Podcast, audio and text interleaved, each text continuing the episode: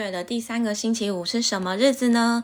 不知道的大家就跟着我们一起听下去吧。新冠肺炎疫情期间，网络霸凌的现象默默多了七成。根据联合国儿童基金会于二零一九年的调查指出，全球约三分之一的青少年曾经遭遇过网络霸凌。台湾科技部于二零一八年的资料显示，台湾青少年每六个就有一个表示自己曾经在网络上被霸凌。每四个就有一个曾在网络上看到其他人被霸凌，千万不要以为这只是发生在网络世界中，不会造成严重的伤害。有研究指出，网络霸凌造成的伤害可能比传统霸凌更为严重。被霸凌者会出现忧郁、没自信、失眠、头痛等症状，自伤、自杀的风险也会比较高。六月的第三个星期五就是国际停止网络霸凌日 （Stop Cyberbullying Day）。为了要帮助儿童青少年免于网络霸凌的伤害，今年起董事基金会首度举办停止网络霸凌相关宣传活动，邀请大家一起响应参加哦。每一个人在网络发言或留言之前，如果都能想一想再行动。问问自己，如果是自己遇到了网络霸凌，会有什么反应或是什么情绪呢？预防网络霸凌，我们每个人都能做到，也有责任去注意到。想了解更多预防网络霸凌伤害的讯息，都可以搜寻华文心理健康网，或者是董事基金会心理卫生中心的 Facebook 还有 Instagram 哦。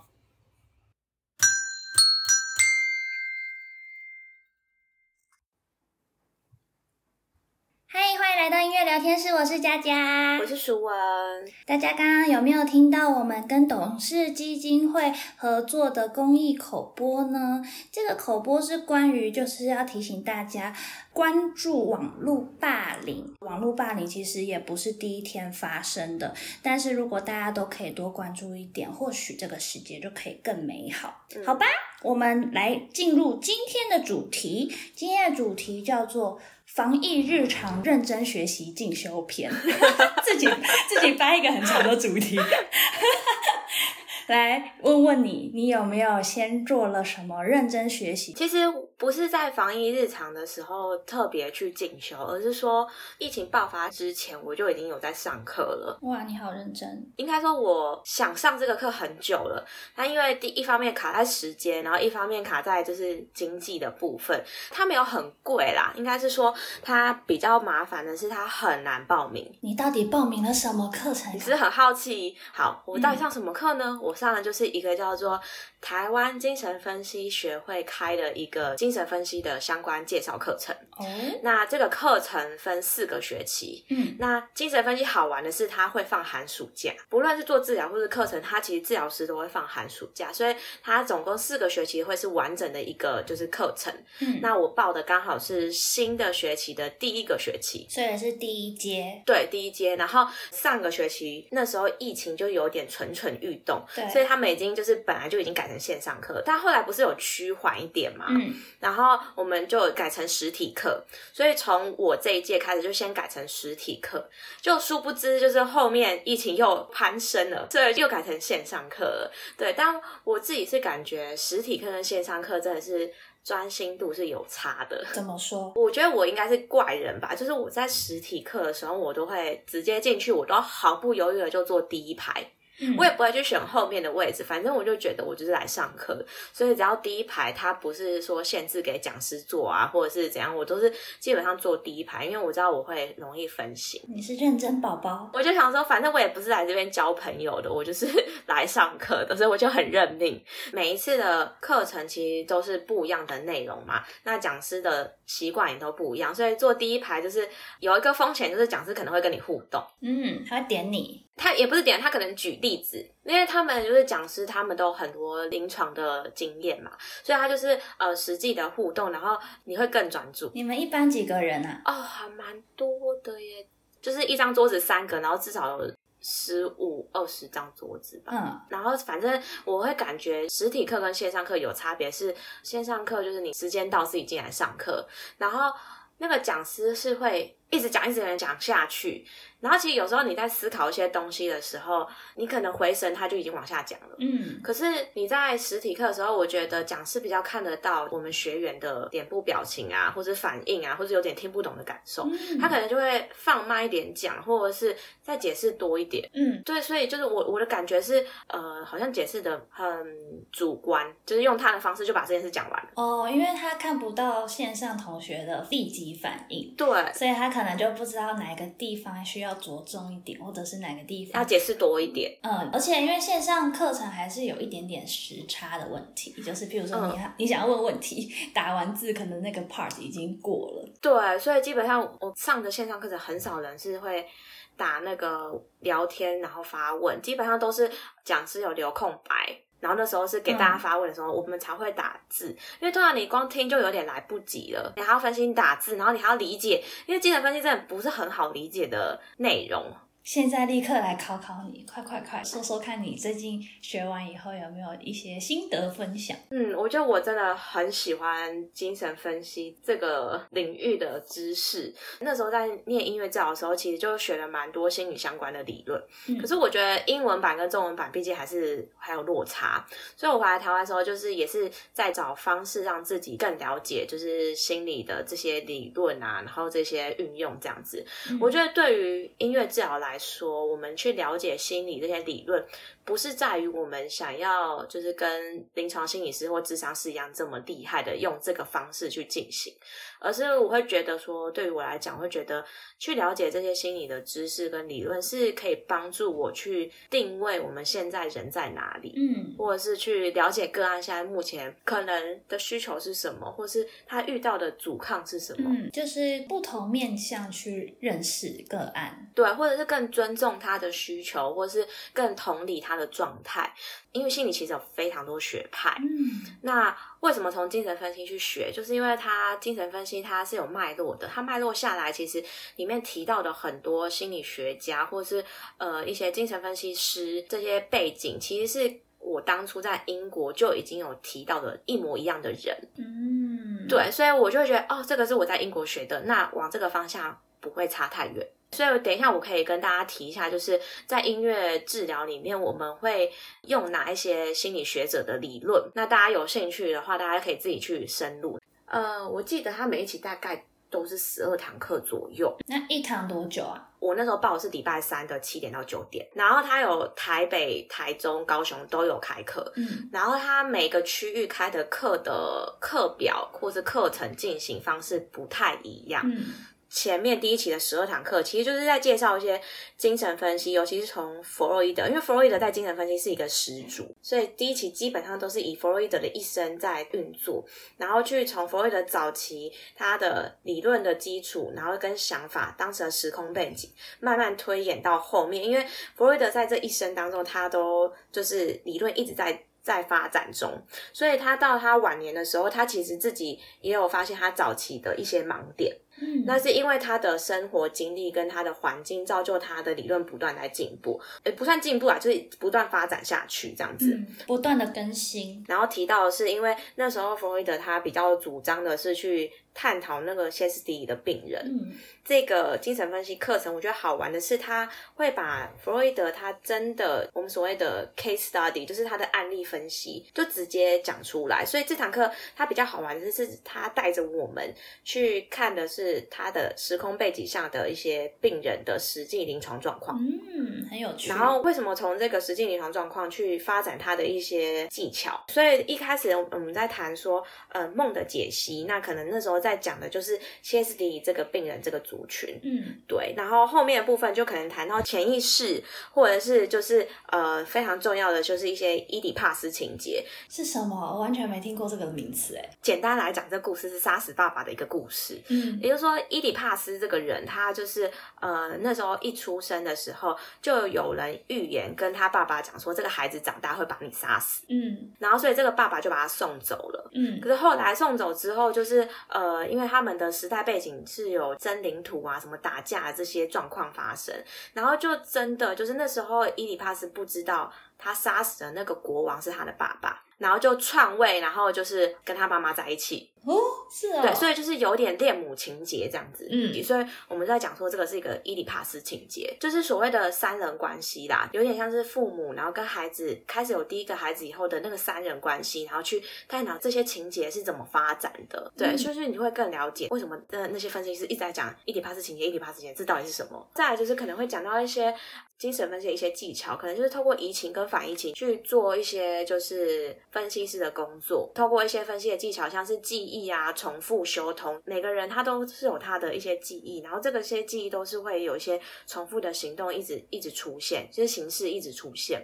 那分析师唯独带着你去修通这个部分，它才真的是通了。只有修通，你才会过去。哦，这听起来很悬哎，就是你可能下意识或没有知觉一直在重复某些样的 pattern，但是你需要被点醒，然后你才会意识到这点吗？应该是说，呃，以弗洛伊德的角度是觉得说，其实早期啦，人自己本身它有个驱力存在，那他这个驱力就是会开始就是推动你一些关系的建立啊，或者推动你这个人格的成长。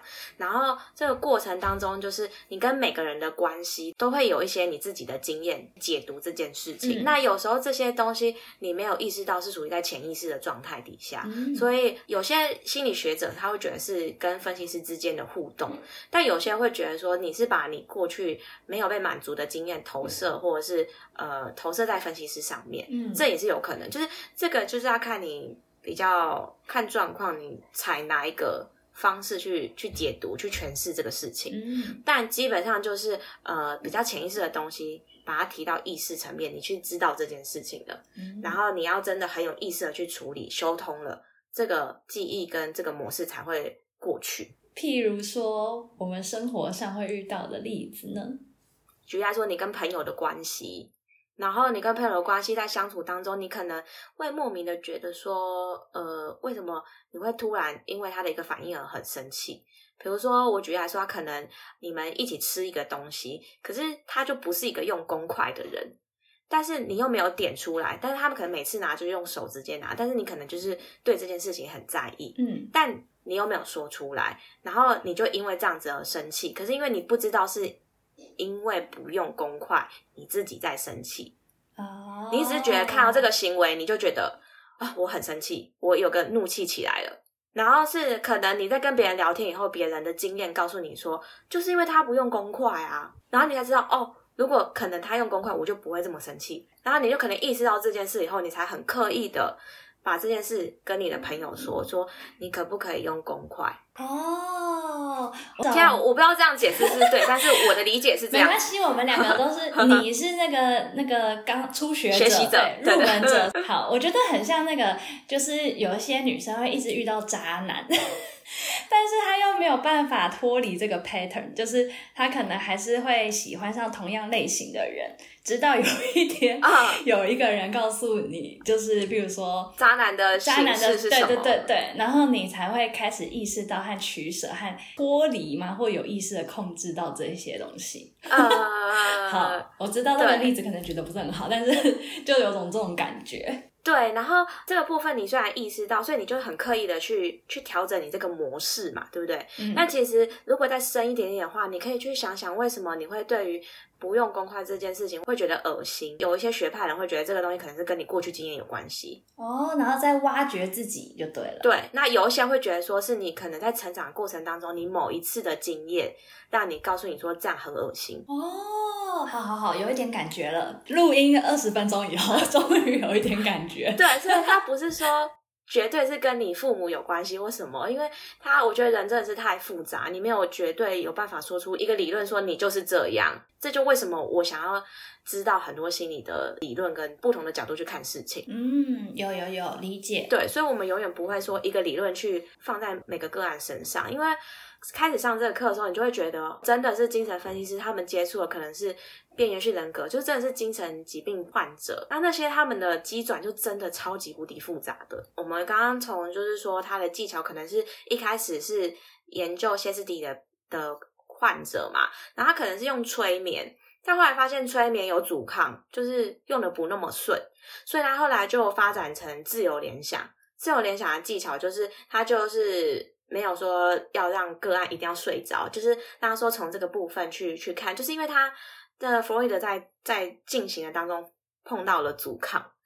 所以他又发展到下一个技巧，对，所以后来他又发展出一些比较结构化的东西，比如说是拓扑学的一些理论，它就是呃我们所谓的呃无意识、潜意识跟意识，这是冰山一角出来的时候是意识层面，但下面有很大一块是潜意识跟无意识。然后到后面的一些人格发展，比如说呃原呃原我啊、本我啊、超我这个部分，就是它一直理论一直在进步，一直在在发展中，慢慢的就是更多的学者把这个东西再更复杂化。嗯，说的很好。像我觉得在上课的期间，我觉得印象蛮深刻的是，我觉得很有趣的点就是忧郁症那堂课在解释就是人格嘛，就是原我、自我、超我这些。然后他就有提到说，多数的忧郁症大部分都是超我的成分多了一些些，比如说他有一些信仰或者一些道道德观或社会观，就是很严重的束缚自己。对，所以导致他自己的就是想法就是整个会扭曲掉了。因为其实心理的健康。呃，多数的定义都是在于你可以在你的生活，不论人际啊、关系啊，或者你任何的压力，或是任何的生活的挫折上面，你可以自己有能力找到一个平衡。但如果你找不到一个平衡，其实。你有可能就生病了。如果大家对精神分析有兴趣的话，我蛮推荐有一本书，它那本书叫做《当代精神分析导论》，然后是一个理论与实务的翻译本。那如果大家有兴趣啊，是可以去看的，因为它里面前面就有一个图，就是超喜欢那张图，因为它那张图就是就是把它的嗯，算是从弗洛伊德下面，然后哪些心理学者被弗洛伊德影响，然后他都有把它。类似像家族图，把它整个弄出来。对，我要看。再说一次书名。它有点无聊哦，就是如果对这个真的没有很有兴趣。它就是理论书嘛，对不对？对，它就是一个理论书、工具书，《当代精神分析导论》。当代精神分析导论，好，对，我要去看。它真的是蛮理论，我觉得你可以先去图书馆借来看看。这边可以就是跟大家简单介绍一样，就是这本书的大概二四二五页，它就是有一个就是精神分析整个简单的脉络，里面其实有一些精神分析师或者是心理学者是跟音乐治疗有一点点相关的。举例来说，就是尼考特，嗯，或者是说 Melanie Klein，嗯，他也是他的理论，我们音乐治疗也蛮常用的。然后还有一个 Beyond 理论，我们也蛮常用的。下面的话，它就是一个 Bobby。Bobby 他就是在讲依附理论，所以其实我们也是蛮常使用到的。还有一个是在台湾比较不常被提到，但在音乐治疗我印象超深刻，就是之前我不知道有没有提到是 Daniel Stern，他是一个研究母婴关系的一个学者。刚刚提到这几个学者，其实在我们念音乐治疗的时候是蛮常用到的。就像呃我们刚刚讲的 Winnicott，我们在很常讲的是 playing 这件事情，对，就在音乐的互动上面嘛。然后 Beyond 比较讲的就是一。一个含容的概念，就是 container 被含容跟含容这件事情。嗯，对。然后刚刚提到 Bobby 就是讲依附理论嘛，然后 Stern 就是在讲母婴之间的互动，所以这些这些理论都是支撑我们音乐治疗的进行，跟我们在做的事情，也就是，我们用音乐的方式去实现这些心理技巧跟理论。嗯。应该说，学越多理论，为了让你可以更快从不同的角度去了解别人，不管是个案啊，或是自己啊，或很多很多，你在遇到挫折的时候，就是你学的越多，到时候能用的方法就越多。嗯，所以我蛮能理解，就是你在做音乐治疗，其实你也会很想要去了解很多很多心理啊、精神这一块，嗯，因为这的确就是跟你们的工作息息相关。其实跟人就是息息相关。对。因为精神心理这个东西，其实就是生活中我们都会遇到的，嗯，就是每个人面对事情的反应吗？或者是他为什么会做出这些反应的过去，然后挖更深，了解的更多，就是我的状态会比较稳定一点，就是比较不会那么容易陷入可能担心、焦虑、紧张这样的状态。嗯，而且因为你喜欢，你也想了解，然后而且你还可以用在实物上。对，因为你在那个上课的时候，或者是在面对个案的时候，你就有更多的武器。对，可以这么说。对啊，那你呢？你呢？你在疫情期间就是有没有上一些线上课，或者是？有，我今天才刚上完。哦我今天和昨天的早上十点，你知道啊，现在都已经没有在上幼稚园的课，你要我早上十点起来上课是一件很辛苦的事情。真的，但我真的觉得线上课程很开心的，就是不会有上课不能吃东西的 这个困你在那。边吃早餐边上，对，好开心哦！而且因为我上的是就是关于电影配乐的那个算是音乐推广讲座。所以这次刚好今天和昨天就是介绍现在世界上最有名的两大配乐大师，嗯一个是意大利的 Morricone 做新天堂乐园啊，嗯海上钢琴师，然后还有另外一个 John Williams，就比如说大白鲨、星际大战，嗯就我今天在听他们两个的作品推广吧。嗯嗯嗯，因为这个这个主办单位是蔚蓝人文堂，还有乐赏大坡池音乐馆，反正他们是都是长期都在推广音乐的一个单位。嗯而且他这次请到的主讲人也是非常厉害，是那个金格唱片的音乐总监林伯杰老师。嗯他很酷哦，他讲的所有讲座没有一次是重复的主题。哦超厉害的。他说他做了八年的讲座，然后没有一场是重复主题，真的很强哎，真的很强哎！而且因为可是我有点理解，像你刚刚讲，就是线上课程，就是老师一直讲一直讲，然后讲有时候讲的蛮快的，就过去就过去了。我觉得这一点的确有一点点可惜。嗯但是因为毕竟是音乐推广课程，所以还是以听的为主。就是内容的话，真的是如果对于这个主讲主题如果不熟悉的话，那可能会有一点吃力。嗯但是如果你对他们的电影都很熟悉啊，或者是对对于他们的一些曲风很熟悉的话，那就是超级享受。嗯对我听起来感觉会很兴奋，对啊，就是两个小时，你至少看了十五个电影以上。也可以讲他们这个电影的一些背后的故事啊，或是关联性啊，或者是他们当年什么什么配乐原本请谁，后来又没有请谁，嗯然后有得奖，谁得奖，谁又被奖又被拿走了嗯哼就我觉得超棒的。而且因为刚好我觉得最碰巧的是，我下半年就刚好要讲一个电影配乐的音乐推广主题，所以我就等于有点像先准备起来。先修班，对，因为毕竟资深的老师真的是不一样。对，所以他们知道的各个角度的面向，那就更广了。嗯所以我就觉得哦，超开心的。我觉得线上课程真的是很感动哎，就是竟然可以在这个疫情，然后超越了这个时空背景。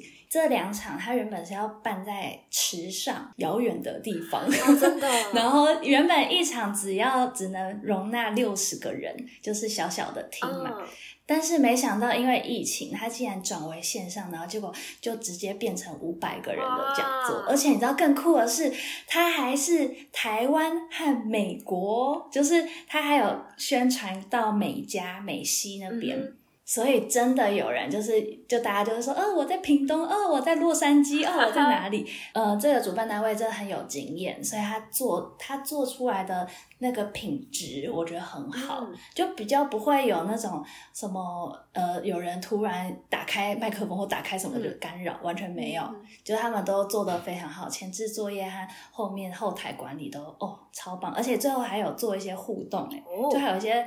就是我们听完讲座，那我们来问五个问题，看看大家有没有猜对，就线上投票那种啊哈我觉得好酷哦，真的，不一样的经验。大开眼界。我觉得以后有类似的音乐推广的线上课程，我就觉得哦，这个时代已经不一样了，真的，因为疫情的影响。没错，就是有不同的方式，然后再去做学习。不知道大家对于我们两个的那个进修课程有没有兴趣？如果有兴趣的话呢，嗯，也都修完对了。